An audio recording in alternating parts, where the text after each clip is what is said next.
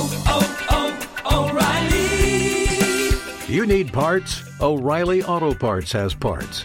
Need them fast? We've got fast. No matter what you need, we have thousands of professional parts people doing their part to make sure you have it. Product availability.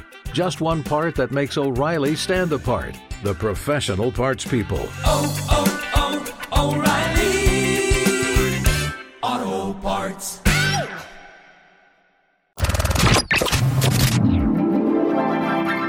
And now, an open letter from Galvin.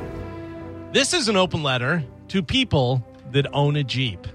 Dear people that own a Jeep, seriously? Listen, I actually had a Jeep for a while. It was nineteen seventy-two Jeep C J seven, and it was awesome. But guess what?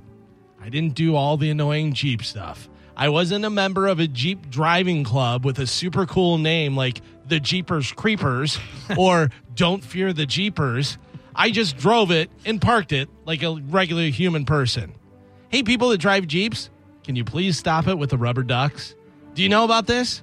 Jeep ducking? When Jeep owners see another Jeep, they leave a rubber duck on it with a note that says, "Hey, nice Jeep." Gross. And then you know what happens? The people can either keep those ducks or give them to other Jeeps.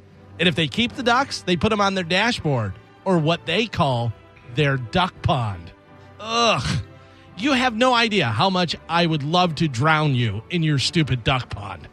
There is uh, someone that I live near, and they have a Jeep, and I see it all the time. And I would say, no lie, they have at least eighty to ninety ducks glued on their Jeep. All along the dash, or their duck pond, all over their spare tire.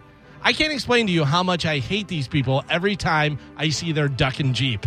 I also can't explain why I hate them and their stupid ducks, but I do, and so do you. Apparently, after doing some research, these Jeep dorks also have to wave to each other. Do you know how dumb that sounds?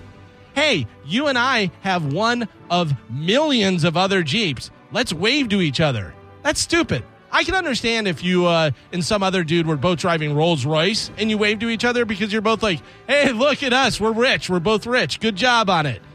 But you're in a Jeep. I owned a Jeep when I was eighteen, and I worked part-time in a paper factory. It's not that big of a deal.